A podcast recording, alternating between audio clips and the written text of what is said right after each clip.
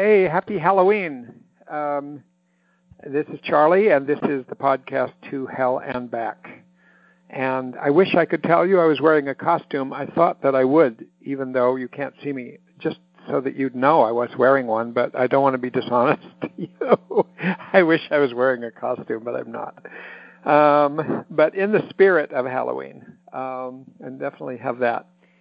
And uh, yeah, so I haven't been on the podcast for a couple weeks, and after today, I miss two more because I'll be traveling to teach DBT uh, over in Italy, actually, and uh, so I will miss a couple of them, um, and then I'll be back. Uh, oh, the one uh, before Thanksgiving, I think that means. Yeah, and I'll continue today's topic. And what is today's topic? Um, I'm now, you know, I'm halfway through talking about the four different modules of skills in DBT, and I think of each of these skills as tools for surviving or navigating or getting or, or getting out of hell uh, in life. And so uh, I'll be covering two more modules. I have covered the modules that basically add up to the acceptance skills in DBT, the mindfulness module, and the distress tolerance and reality acceptance module. Now, next two modules both have to do with changing things. So the one I, will start today, and my guess is it's going to take about three weeks, three podcasts to do this, will be um, about uh, uh, emotion regulation skills, and these are the skills for changing your relationship to your emotions transforming your relationship to your emotions. Uh, and I'll be getting into that. And then the follow the last module I'll do in this series will be interpersonal effectiveness, which is really changing your relationship to other people and trying to change the behaviors of other people um, in a skillful way. So all these great things ahead. This module in particular, emotion regulation, has just a ton of great suggestions of what to do about your emotions or what to do to increase your resiliency with respect to having emotions, or what to do when you have a negative emotions and you want to reduce that or to transform that or to shift emotions. It's just a lot of good stuff. Um, and uh, I realize I always start the podcast, and I just my mind just told me that um, I didn't start this one by saying uh, this is uh, what date it is because I said Happy Halloween. It's October 31st. It's 4 o'clock that I'm starting in the Eastern Time Zone in Massachusetts, where I live, and uh, this is podcast number 34. So, I've been debating how to start. Um, there's a number of different things I want to do, and my guess is that this there's going to be a this will be a lengthy. Um, by the word lengthy, I don't want to turn you off. Don't go running away. if you're trying to listen to this, you oh no, it's going to be lengthy. It'll be no longer than the other ones. But I was thinking, um, will I get into the actual skills one by one by one by one of the skills? Um, I'm, I'm not sure I'll get that far today because there's a bunch I want to say about emotions, what emotions are, what's the nature of emotions, what are the conditions that give rise to emotions, and, and what's the overall point of view about emotions and how we can change them. So um, there'll be a lot of that. I hope it'll be highly relevant. And then when we get into the actual skill by skill by skill, um, they'll make a lot of sense uh, with respect to this. Um, okay, I think the way I'm going to start is to tell you a little story. Um, hmm. Very close to my office, uh, where I go every day, Monday through Friday, is uh, a little shop for coffee and uh, and sandwiches and bagels.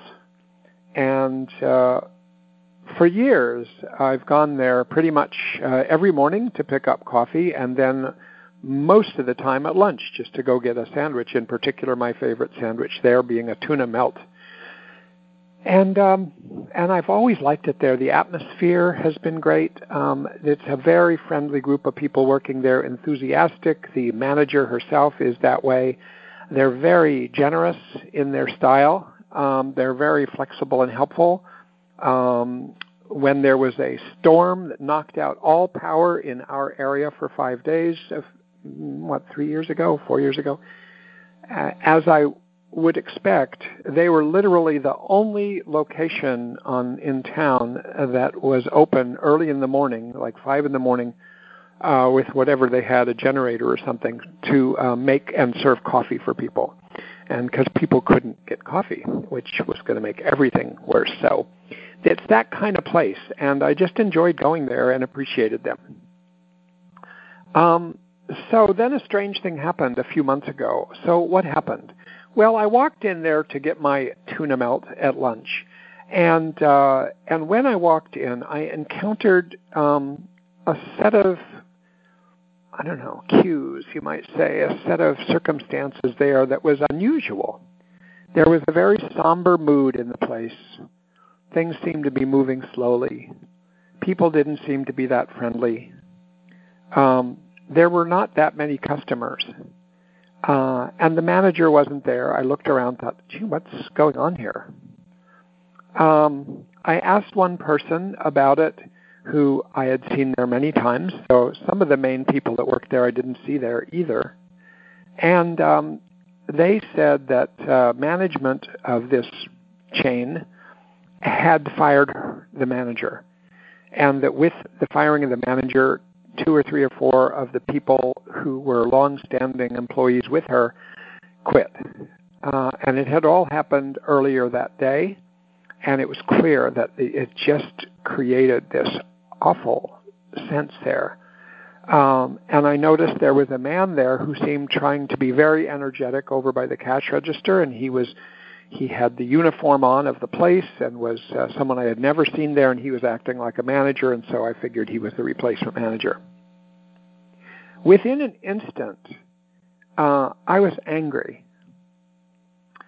Uh, I felt uh, that an injustice had happened, and that uh, it wasn't fair, it wasn't right, that for some weird reason, that was probably a terrible reason, they had canned her uh, I felt uh, heated up. I'm sure my heartbeat was going faster. I'm sure my breathing was shallower. Uh, I was just wired. I was, in a way, to look back and think, wow. Uh, I felt that it felt it very personally. Um, that it that uh, something had been done. There was a betrayal that had happened, and I was angry at those who were the perpetrators. Um, obviously from what I've told you, and I've and I have and I'm not leaving anything out. I really didn't know uh, anything other than what I just told you about what had happened. Um, but it was enough for me to generate uh, a really intense emotional response. I went over to the uh, cash register because I still wanted to just grab a cup of coffee uh, before I left, and but I also had all these uh, reactions to the new manager, or at least to this guy, if if he was going to be the new manager. And I said, you know, I just want a cup of coffee, and I don't understand what's happened. He said, well, some changes were made. Okay, I just have my coffee. Uh, I'm a member. There's something you can pay on an annual basis, and you can get all the coffee you want, and that's what I always did. And they always knew that I was a member. He said, well, can I see your membership card? I said, I don't have it with me. I don't carry it with me now because I've come here for years, literally, and every day, and so everybody knows that, you know, so I don't show the card every day. He says, well, I can't really give you coffee without seeing the card. And oh my God, I wanted to hit him. I was so angry. It was, it was really, um, over the top. And, um, I just thought I better leave. I just said, oh, I said, you know, I just want you to know this is a very different tone than I've ever seen in here. And I walked out. And I had thoughts of, um, God, I hope they fail. God, I hope they go under. God, I hope nobody comes here anymore, that everybody sees what's happened and everybody just uh, boycotts the place. So I was in the grip of, uh, of, of, of, changes in myself, of uh, changes in my body, changes probably in my brain, uh, really angry thoughts, uh, retaliatory thoughts. Uh, I didn't quite take it as far as how can I get people to not come, but I kind of entertained that idea.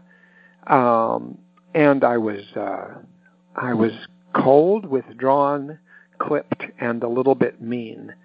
And except on the way out, I stopped by one of the employees across the counter uh, who was still there, who looked very sad, and I said, "I'm really sorry about this happening." And she said, "It's a nightmare."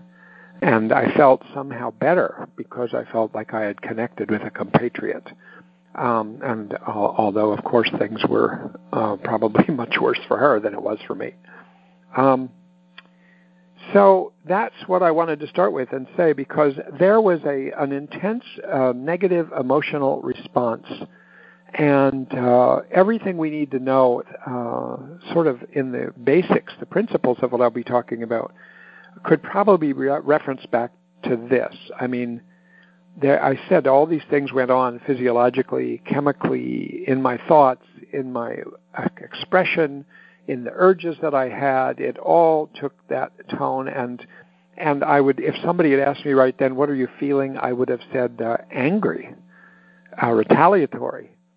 And where did this uh, anger come from? I mean, it came from um, a couple things, didn't it? It came from this circumstance. And you might say, well, of course you were angry. But you know what? Eh, that is true and it's not true because, of course, I was angry, but also I was angry, angry. I was angry squared. And what was the other angry if it was angry or anger times anger? Well, it was um, that somehow this, uh, all the, that happened, and this happened so instantaneously that it's amazing how fast these things happen what a what an operator the brain is and the body, because I think within an instant what happened was my uh, my mind scanned instantly and located prior incidents. Uh, not every incident, but sort of a summary, multi-sensory uh, summation of uh, prior incidents in which there had been a betrayal uh, or hurt or loss and uh, just rapidly. Uh, so I think that what happened was that um, based on all these innumerable instances in my life um, of these experiences that had something to do with this, uh, I came up with the word anger. And more than the word anger, and this is a point I want to make, and I'll talk more about later, I came up with the concept anger, the category of concept anger because none of the other incidents shared all of the details of this incident. But I drew from all of the ones from the past and uh, drew from a kind of, like I said, a, a sort of a summary uh, statement of sense impressions and uh, circumstances from the past that were grouped together around this idea of anger, and, and I brought them uh, up out of the water, and there I was really angry joining the past with this particular circumstance, naming it anger, holding the concept anger, um, and that with that concept came a kind of storyline of of what had happened. Because notice, in my mind, I filled in a lot of blanks in the story. I had minimal data to work with, and I sort of uh, fudged it. I uh, my mind quickly generated that she had been mistreated I mean, for all I knew, it was possible that actually she asked to be let go. Uh, for all I knew, she actually had done some things that I would have let her go for. Um, I really didn't know. I didn't even stop to think of those things. I just quickly had anger. I had the previous instances that were in the back of my mind unconsciously, and boom, I filled in the blanks and I was just thoroughly angry. I brought it to bear on this where this will be important in a in a few minutes is when I talk about the difference between what you might might call constructing anger against a backdrop of sensory impressions and circumstances, bringing anger up, building anger, creating the concept uh, anger, um, uh, rather than just being a victim of the activation of the anger inside me. These are very different ways to think of the arisal of a negative emotion. Um, so I'm saying right now that I think I constructed anger and I filled in a lot of blanks, and it did a lot, and it did things for me. It activated me. It created motivation in me. Uh, I used it to communicate with people. First uh, there in minimal but nonverbal ways, and then uh, afterwards when I talked to people and said what would ha- what had happened, and I was still caught up in uh, the injustice of it all. Uh, so it it did a lot for me to have that concept anger, um, and that'll come up when I do go over the skills because um, one of the things you review in trying to uh, work with your emotions is, and you think your emotion is uh, is unnecessary and is just painful. Um, to start to recognize what the functions of emotions are, and the functions are there automatically, and uh, and the um, and the emotion having having uh, embraced or endorsed or created anger as an emotion right then and there against this backdrop, it also uh, has predictive value. It, it, it's not only a concept that is then um, brought to bear in this specific instance, and the blanks are filled in, and the emotion, the uh, intensity comes, but it also is predictive of, of now what's going to happen and what am I going to do next? And uh, then I have an urge, and I'm going to, but I'm, it also gives you a prediction like this is not going to go well. Uh, and then when I saw the guy, I already had this all going. And then when I went to the counter to get the coffee, and the guy was uh, finicky about the card and not very flexible or forgiving, given that this was a first day uh, of a change, um, I thought, see, my prediction is borne out.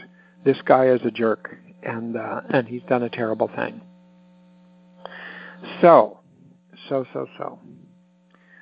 The funny thing, though, is that when I think back on all the instances of anger and uh, betrayal that uh, I might have drawn from, that I naturally drew from in the back of my mind, because they are there, uh, and so they all circled around you know, this was not the same as any of them.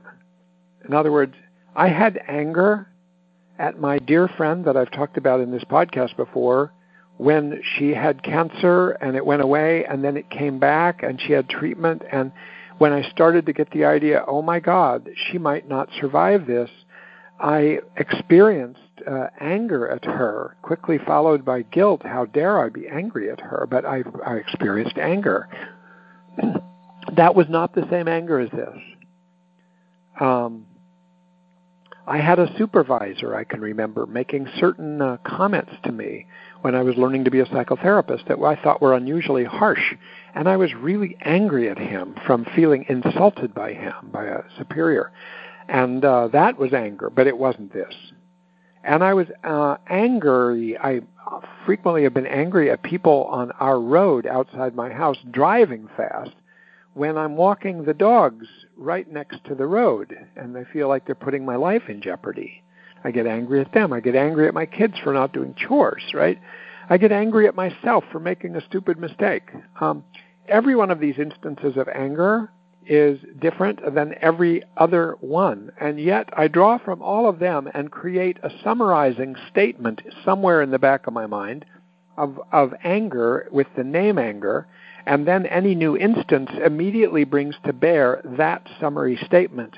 Um, and if one isn't careful and doesn't look carefully at a given instance and just has one big word for all of this, which is anger, then it's quite possible to blur the lines of the truth and to react simplistically, rigidly, and uh, without clarifying anything. And that happens all the time. Um, now, I did regulate my anger, because we'll be talking about emotion regulation. How did I regulate it?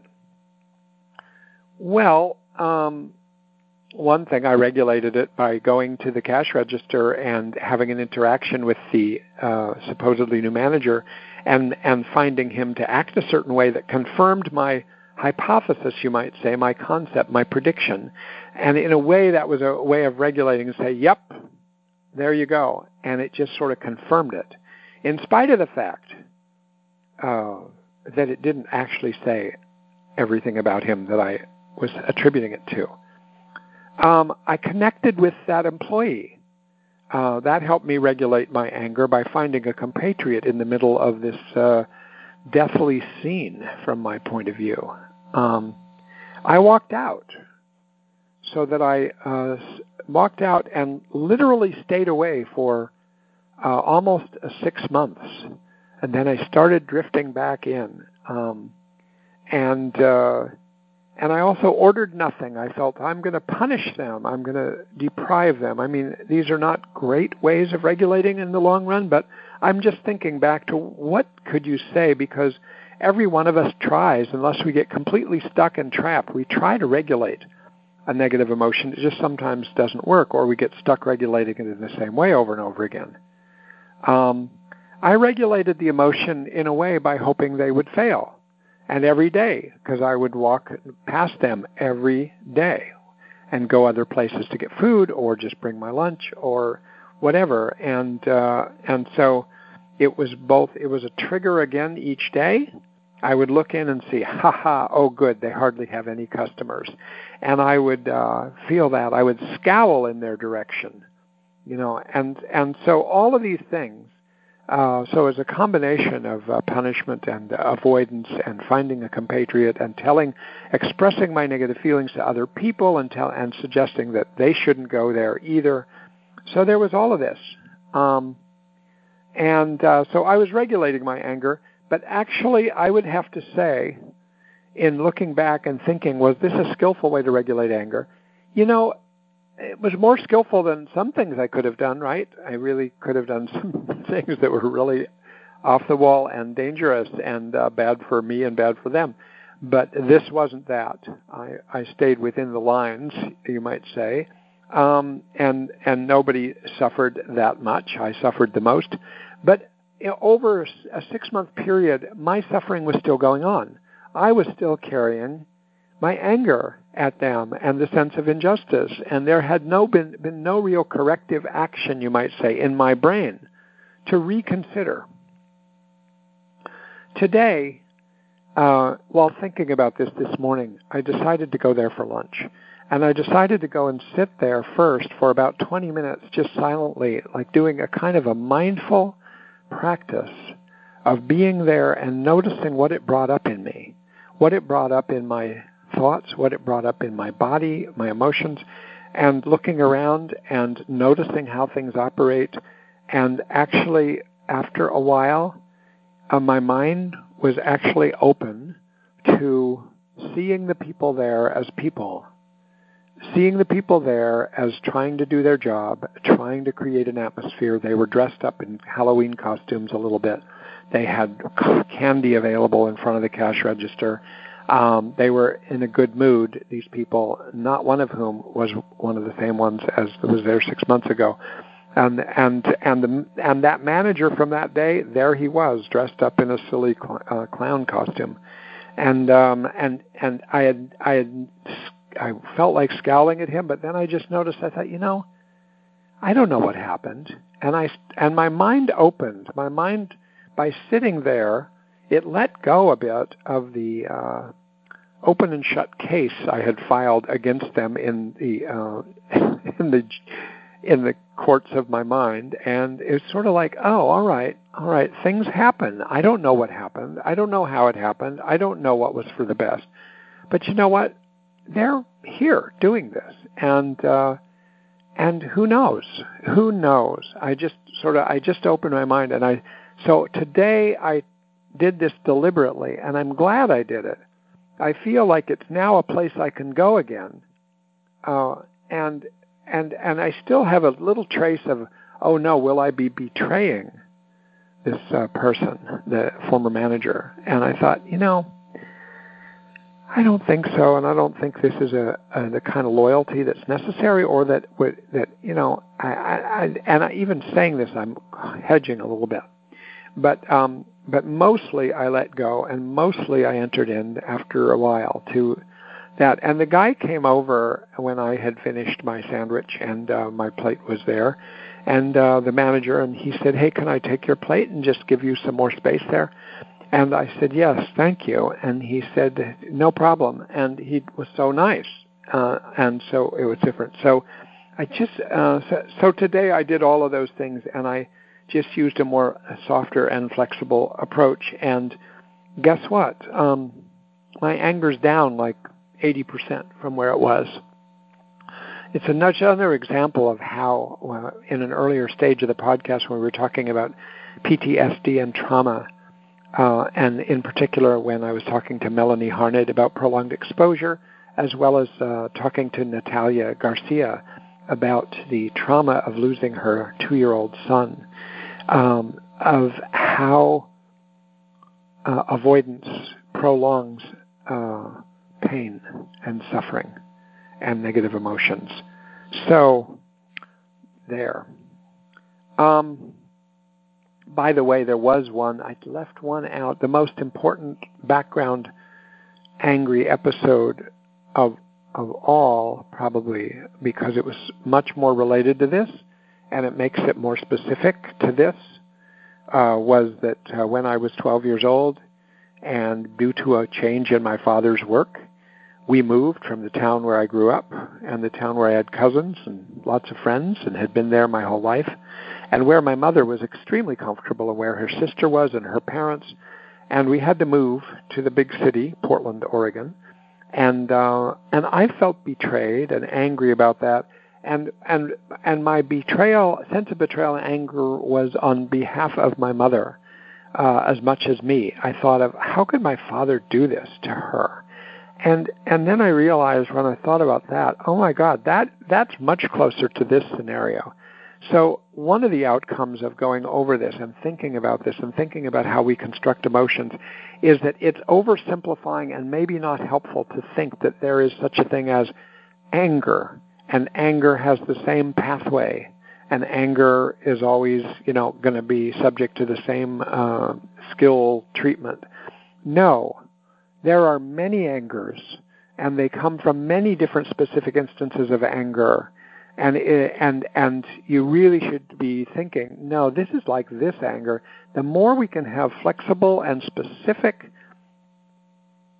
and what would you call it? Scripts of anger of, of what causes anger the more we can bring to bear on the current new instance that sets off our anger something very specific and more like that and understand it more clearly and predict things more clearly um, if I had thought much about that right then, I would have thought, yeah, that that did happen to my mother. But you know what? My mother ended up loving where we were living, staying in touch with people in the former town, and having a new set of friends, a new set of activities. And I don't think she regretted it after a while. So yeah, things change, and yet we can hang on to our emotions in a way that's very damaging for us. Okay, so let me shift gears. Let me say to you when I have taught emotion regulation training in DBT um, so many times, uh, over and over again since 1990, 1990 probably, 1989, 1990, when I started teaching it, learning it.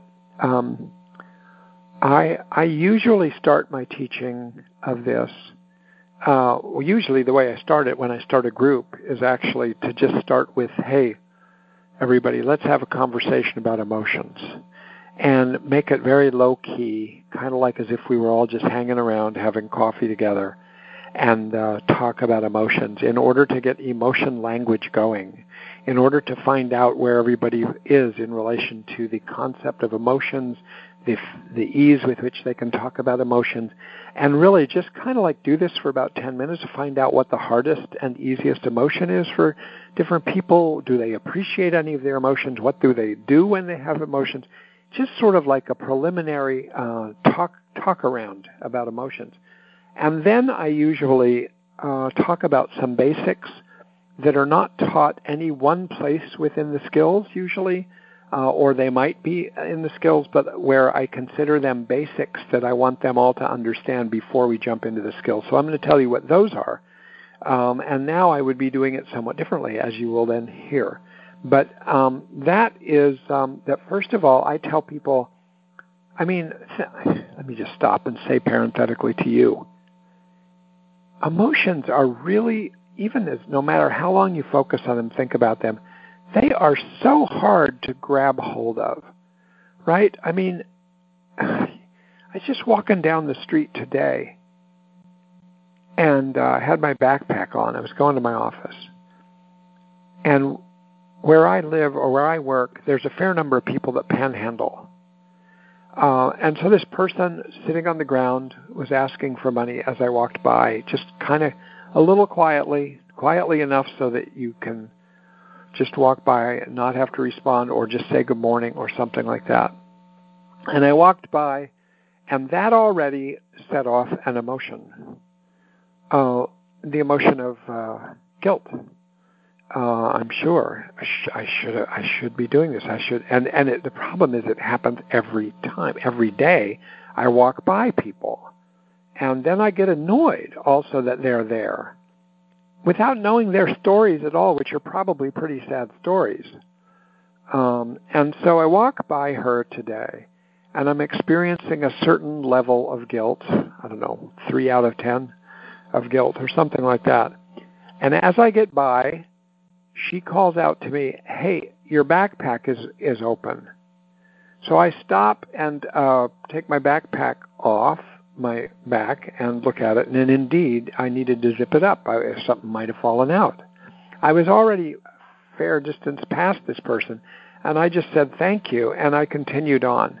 And then I felt like a real schmuck. Like, what am I doing? Just walking on uh, like this? I, I don't. And and she and she uh, offers to help me out like that, and I don't even go back and do something. And I just felt very awkward and felt like, damn it, I hate this. But you know what? It happens all the time. And and in the last few days, since I was going to be talking about this, I've just been noticing how I don't go 10 minutes without another emotional response. It's just emotion after emotion after emotion. And they're often low grade, but every one of them has some something associated with it, some whole story associated with it. It's amazing that it's going on. I invite you to, if you haven't done that, or it's maybe for many of you it's so obvious that it's ridiculous even to say, but you know, it's just they're always going on. Uh, I walk by this, I walk by that. Somebody says this, somebody says that. Um, I leave something in my car. I have to go back to my car. I have emotions about that. You know, when you really start to pay attention at a certain microscopic level, realize emotions are not just sort of a thing that gets triggered every once in a while. They are constantly there, and they are, in a sense, constantly orienting me to my environment. Like emotions are a constant responsiveness to my environment. And um, actually, at one point, um, some of you would know this, I wrote a song because uh, I sang it on the podcast once. And I wonder, and I'm just pulling up on my computer. I'm going to sing it right now. Damn it!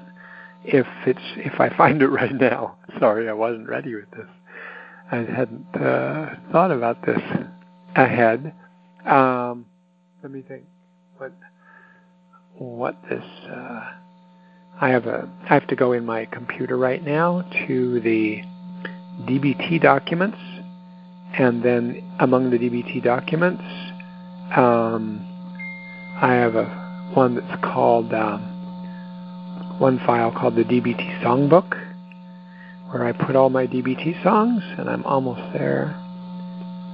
And really, the point of this is that I wrote this song uh, after um, after I had read this work about constructing emotions that I'm going to be telling you more about because um, I think there's some really important points in it. I don't think it's everything, and I think it can be a nice addition or supplement to what we do in uh, our DBT teaching about emotion regulation.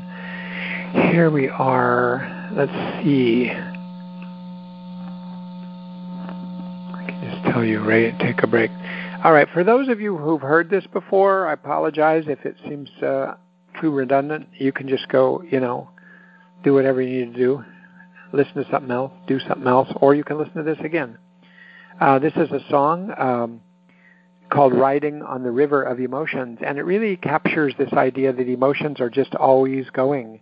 And and they're they are of all different natures, and it's just all the time. It's going on.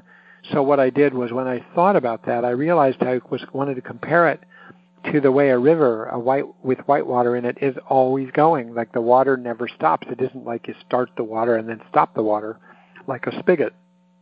And it's to the tune of the city of new orleans. Uh, you may or may not know that song.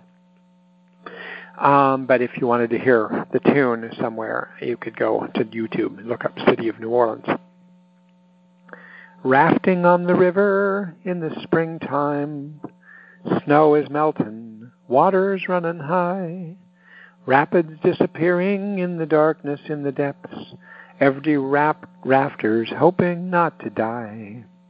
Every day is just a river run from putting in to getting done. Feelings just like waters rise and fall. Sometimes they intensify, they make us scream, they make us cry, and they take us on the greatest rides of all. Good morning, anger on the river. You crash us into boulders everywhere. Mm, you give us all a thrill just before we take a spill. And then you shame us all. You just don't care.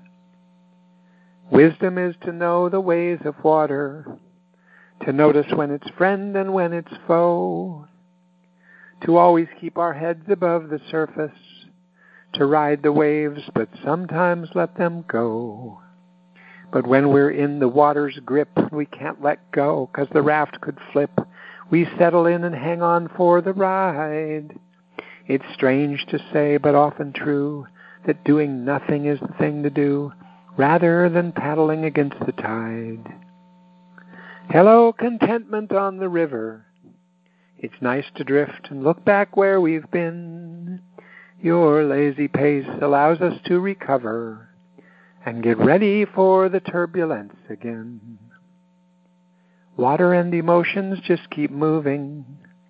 Whether slow or fast, waves happen all the time. If we use our paddles with wisdom and with skill, by the end we might just feel sublime. Doesn't mean we're always dry. It doesn't mean we never cry. Water and emotions cut both ways. But observing rapids mindfully and using skills can set us free and give us lots of satisfying days. Good evening, darkness on the river. It's time for us to end another run. You've brought us chills and thrills, now sadness, and now we rest before another one. So I hope that some of you who hadn't heard that before found it a good way of capturing this. Now I want to tell you other basics, uh, uh, or the basics that I that I use um, when I teach. One, as I go over that emotion is a response, an instantaneous response to some perceived information that comes into our sensory system, either externally or or internally, like interoception or proprioception or uh, noticing what's going on inside or having a thought. So emotion is a response to that. Second, that emotion is a complex response system, and it's a system. It's made up of many components, and it sort of just comes in and we're aware of it. We sometimes don't know quite where did all this come from. That's what makes it kind of weird and mysterious compared to things that you have more control over. Like if somebody says, uh, "Why don't you think about a pink elephant?" You can think about a pink elephant. If someone says, "Why don't you generate anger?" It's hard to just directly generate anger. You can generate anger by thinking of something that makes you angry, thinking thoughts that make you angry. You could generate anger by starting to act angry, and then you would probably find that the emotion would follow. But but emotions sort of um, I don't know, they come out of other things. And they come up all, all, from all over uh, ourselves, from our head to our toe.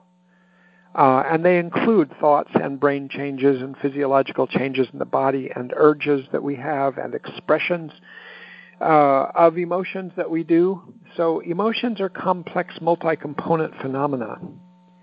Next, um, researchers for a long time have focused on identifying and naming what are the primary emotions. And this began uh, out of Darwinian theory about emotions and since then of people uh, settling on the idea that there are certain primary emotions, the way that there are certain primary or complementary colors.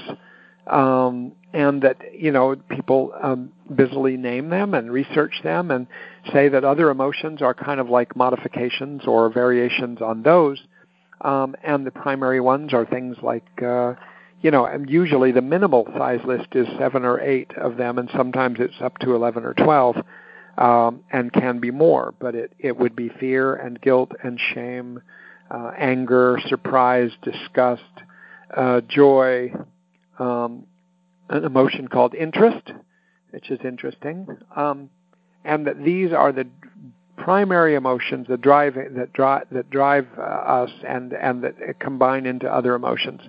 Um, and so there's that idea that's come from evolution, and you know, along with that idea, is that these these uh, primary emotions sit in us, you might say, in our brain and in our nervous system, in our body. They sit there like a like an action pattern, like a pattern that's waiting to be triggered. And then it's and and it has each emotion has its own fingerprint. And the hypothesis that goes with this kind of theorizing is that each emotion has its own neurochemistry, its own, their own neurotransmitter pathways or networks in the brain. And so when it's at when you have anger or shame, each time you have one, if it's the same emotion again, you're going to see the same uh, neurobiology showing up. Um, and it turns out this is not true, but uh, that's the way it's been thought of for a long time. And the idea that each emotion has its own fingerprint has given rise to the idea that we might want to address each emotion uh, in a different way or with a, in a special way. Uh, from early in the world of DBT, the development of DBT, I can remember Marsha Linehan saying it made an impression on me. Uh, that um, you know you want to determine what emotion somebody's feeling, and so you go asking about it. You know, what emotion are you feeling? Hoping they have a name for it, or that you can determine a name, or you can figure it out based on some of the characteristics. And then, because then if you actually find out what the emotion is, if it's anxiety or if it's fear or if it's shame, um, that we have a treatment that varies from emotion to emotion. We have treatments for emotions, and uh, therefore you want to find out what the emotion is. So that goes along with this basic set of ideas uh, that there is a fingerprint, that there is a neurochemistry to each one, etc.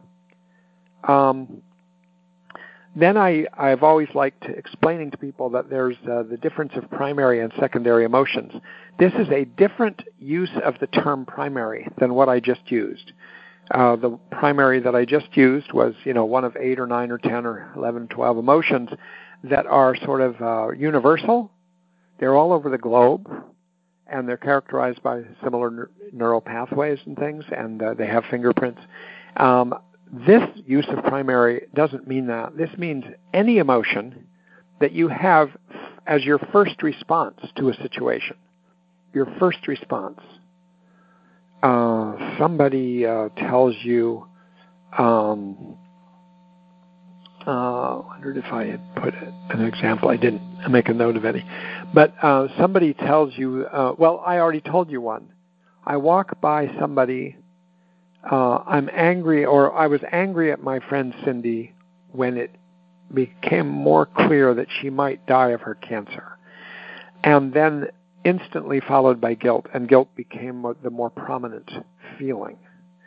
Um, the anger, in a way, became a hidden entity. I moved on from it, and yet it had a powerful impact on me that was hard to reverse. The impact was that I distanced from her. I could feel it. I felt like something had snapped between us. I sort of hate saying this. Um, but uh, and then I felt more distant, and I felt less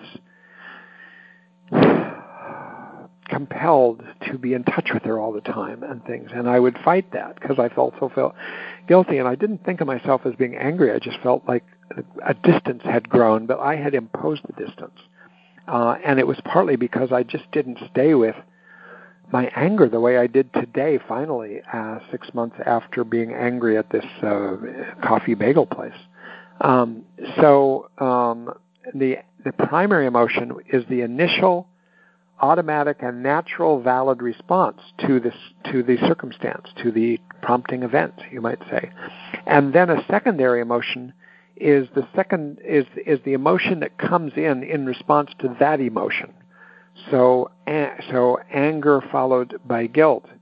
Uh, it could be that uh, you see sometimes in teenagers and as well as people throughout any age, but a lot you see this in in teenage boys uh, that they uh, feel ashamed of their behavior of something they said. I mean, their high, high, heightened self consciousness is part of the story and they feel ashamed as their primary response to something. Somebody says something, they feel ashamed. Somebody insults them, they feel ashamed. They make a mistake, they think they make a mistake, some they feel ashamed. And then the shame almost automatically and quickly turns to anger. And then they lash out.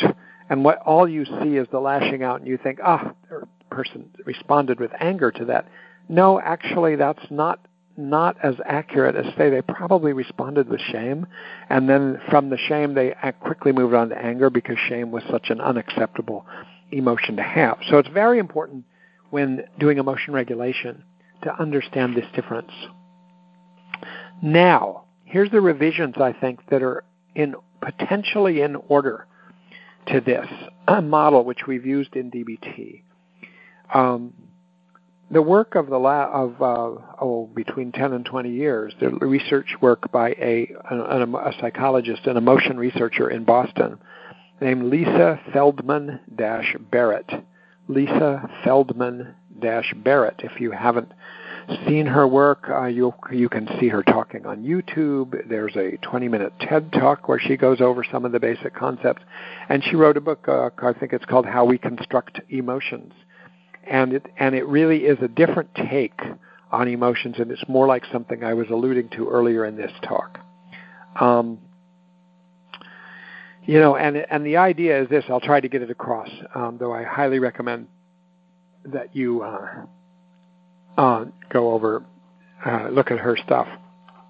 Actually, I'll just try to say one step at a time. Here's how her theory is an inc- and you can apply it to the incident that I had at the bagel place. An incident happens, right? So first of all, just you encounter an incident. It comes into your brain.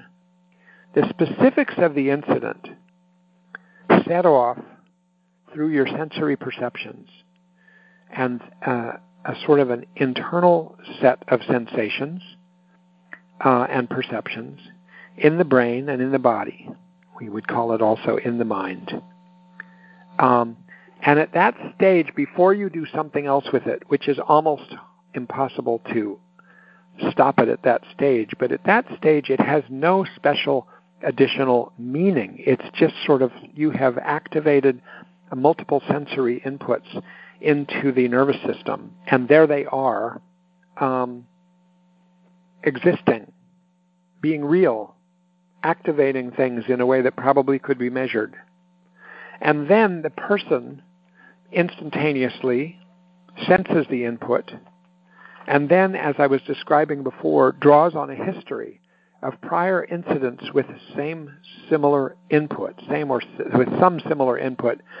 Um, and so there you are, as I was, with this kind of jangling set of feelings about walking into this bagel place in its atmosphere and realizing that she was gone and then learning that she had been fired. And in that context, then the brain does something. The brain creates an efficient, uh, multisensory summary, uh, or it has one. It activates an, e- an efficient, uh, condensed, multiple sensory summary from previous incidents that bear some resemblance and it holds that summary up as a concept, you might say, if you could slow down this process, as a kind of program with meaning. Uh, and it is a much richer summary than what you're actually experiencing or seeing. It's richer in the sense that there's a lot of blanks filled in. You're filling in the blanks. You're seeing part. You're seeing a scene like I was seeing at the bagel place, and and I'm activating this in my brain from previous uh, incidents. And that summary quickly fills in the blanks of look what they've done, look how they've treated her, look what they're like, what a jerk, etc. And that summary, perhaps you might call that summary, anger, uh, it's a concept. In Buddhism, it actually would be called a mental formation. Anger is a mental formation. Joy is a mental formation. They aren't called uh, uh, feelings.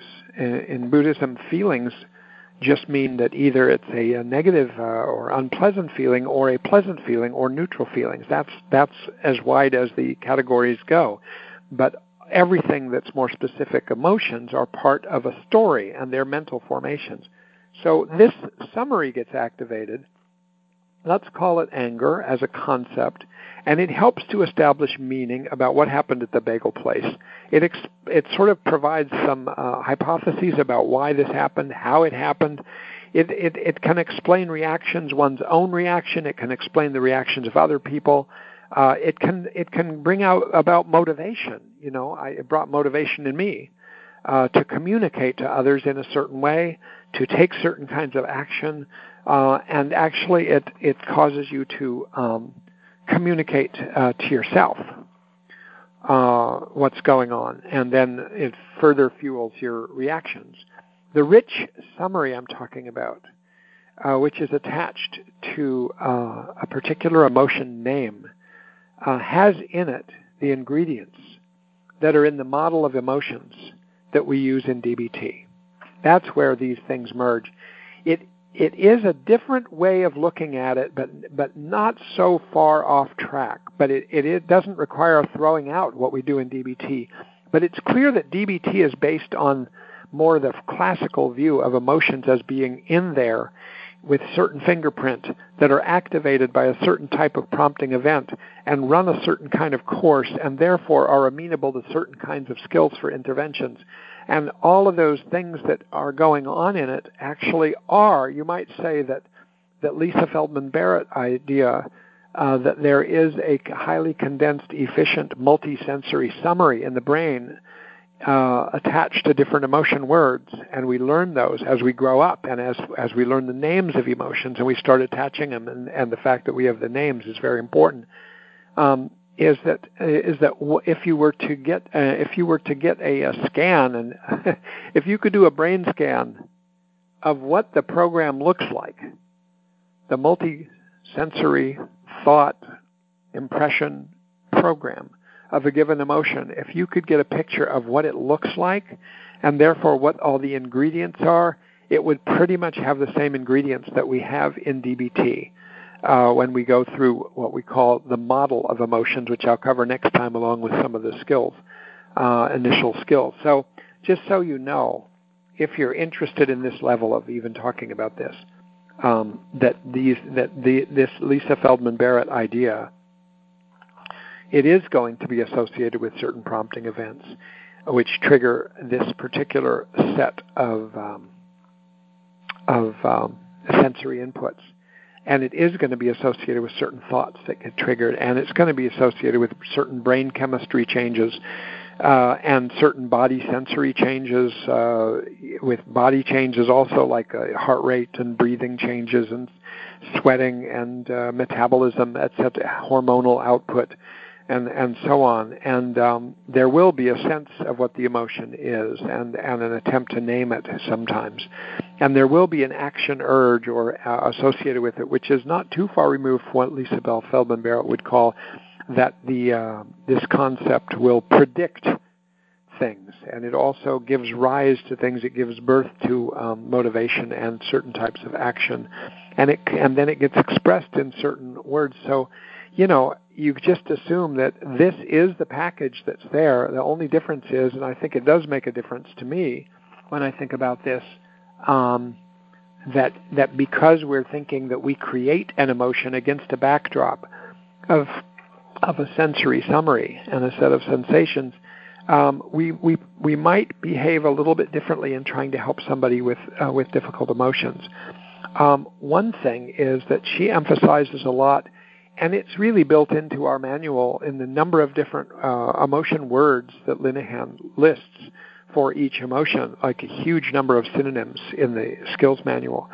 Is that that's very helpful? It's what it's what uh, Lisa Feldman Barrett and other researchers call emotional granularity. The more names you can have, the more specific concepts, specific names that apply to the specific experiences you have, the more accurate your rendition, the more accurate your program is going to be, and the more accurate the various tools that you can apply to it will be.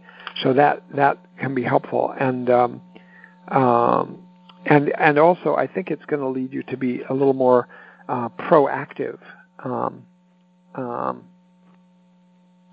in um, asking somebody who's stuck with an emotion, uh, if you t- if you have the concept that this person is actually repeatedly creating their emotion, um, then you're going to intervene differently than if you just think that they keep being the victim of the actual emotion, which has its own life and it is taking them over like like a hijacker. Um, this I this idea I've been hijacked uh, sometimes makes it seem a little uh, fateful, like it's going to be hard to do much about this. You've been taken over by something. But if you think, you know, I've I've partially created this. I've taken some genuine sense impressions and I have turned it into an emotion, and now I'm trapped in that emotion. The way Linehan has talked about it, that's more or less the same thing, is the way she's used a metaphor that emotions love themselves and in in that in that once you have an emotion that's going, it will give rise to thoughts that keep creating the same emotion. It'll give rise to actions that keep creating the same emotions, and it might give rise, as it did with me with the uh, bagel place, a withdrawal as an action, which kept perpetuating the same emotion, didn't give it a chance to change by exposing myself to the to the circumstances there anymore.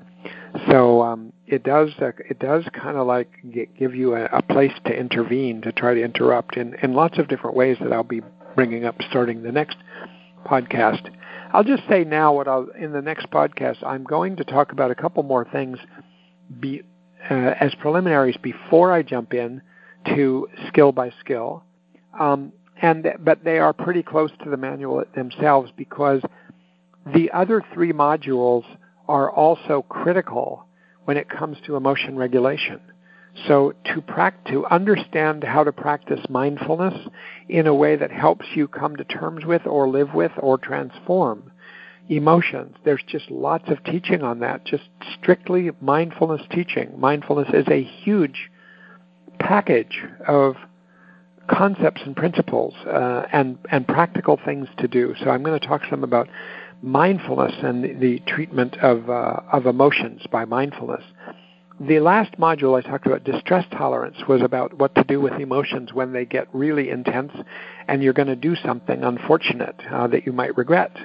Uh, how you might apply uh, distress tolerance crisis survival skills, but actually those also are helpful on a regular basis in uh, managing emotions if you apply them that way, and also the associated reality acceptance skills. And finally, interpersonal skills, which I haven't gone over yet, but I will. Um, a lot of interpersonal skills have to do with shaping your environment around you uh, in a way that might uh, reduce the kind of um, intensity or frequency of some of your emotions. So all of these play a role. So I'm going to stop there. Um, where I live, we don't get trick or treaters. Uh, we're kind of further out, but uh, where you all are, I hope you enjoy Halloween. And uh, if it's a holiday that you enjoy, some people hate it. And I will talk to you, uh, any of you who are listening, in um, three weeks from now. Okay. Bye bye.